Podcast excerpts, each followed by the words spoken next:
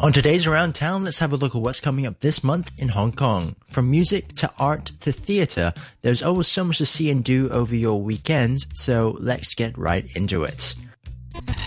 Let's start off the month with some art events. Art has always been a popular invention in HK with so many creative and unique exhibitions coming through town. The next few weeks is no different. First up is an exhibition by Wang Xiangyi, where she takes her love for manga and puts it into a unique art medium with an exhibition titled Whispering Void.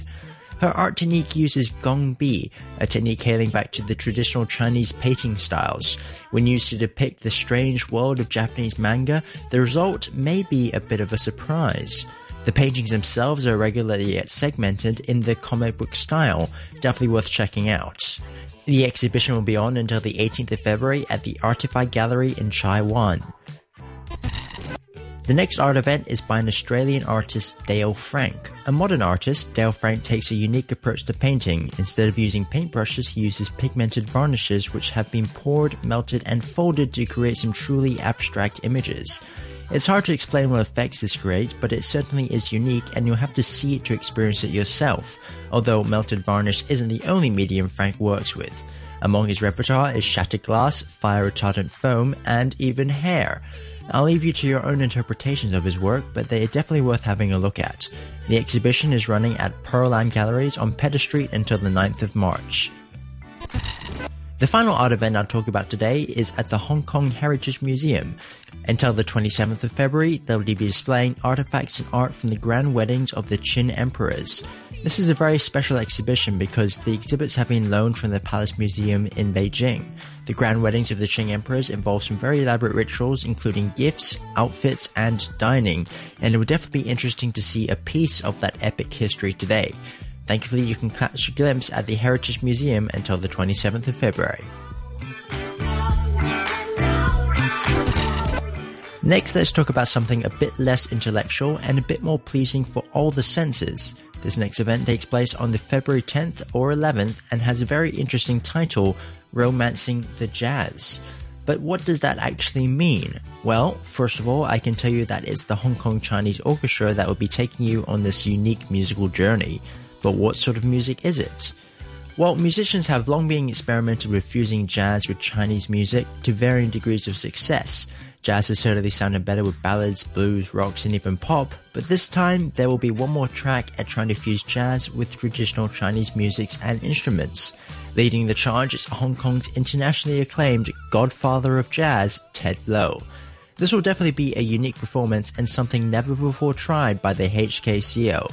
Will they find musical excellence or strike one too many wrong notes? I suppose the only way to find out is to have a look yourself.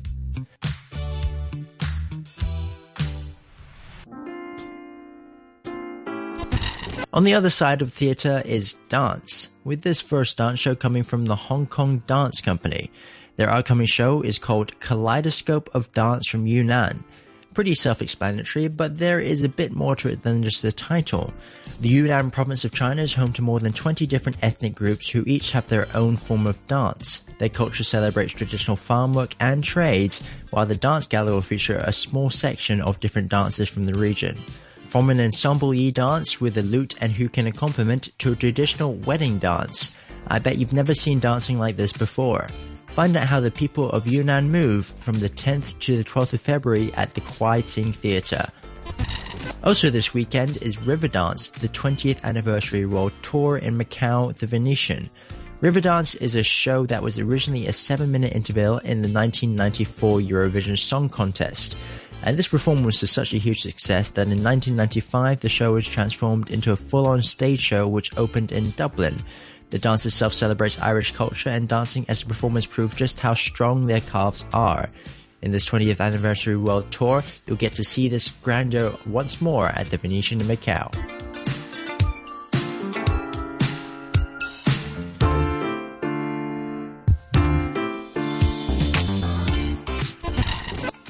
Next up on our list is a food event called The Taste of Hong Kong.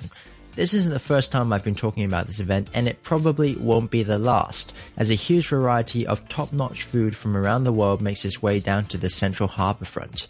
From the 16th to the 19th of March, discover tastes that you never knew existed in this restaurant extravaganza. With booths from Okra, Rhoda, Zuma, Chino, and Yardbird, all restaurants which I've never had the pleasure of trying but are acclaimed in Hong Kong, taste test some of the best dishes around HK without breaking your wallets. This year, as well as cooked food, you can also find a gourmet market to stock up on some of the best ingredients in town for those budding chefs out there. And if you're really interested in learning what it takes to create master food, there will be a number of masterclasses at the Taste Theatre. Find out more at tasteofhongkong.com. Finally, at the end of our list is the Dragonland Music Festival. Now, there's a good chance you've already heard this one, but for those who haven't, here's the scoop taking place at the Central Harbour Front is a two day event filled with some of the best performers and DJs around the world. Separated into two different events, the 25th of February is titled One Night Dance, which will feature DJs such as Steve Aoki, Zedd, and Tom Swoon, as well as LMFAO and Red Foo, who are almost guaranteed to get you dancing. The next day will get a lot more mainstream with One Night Pop. This night will feature the Black Eyed Peas, Iggy Azalea, Carly Rae Jepsen, and even Mike Posner. Each night features a bit of a different vibe, but a guaranteed party, almost on the same scale as Clockenflap. This inaugural festival is not something to be missed. Find out more at DragonlandMusicFestival.com. I'm afraid that's all the time we have today. I hope you managed to find something to do over the next month, and remember to stay tuned to Around Town for more detailed looks at what to do. Meanwhile, I've been Thomas Latter reporting for Around Town. Catch you next week.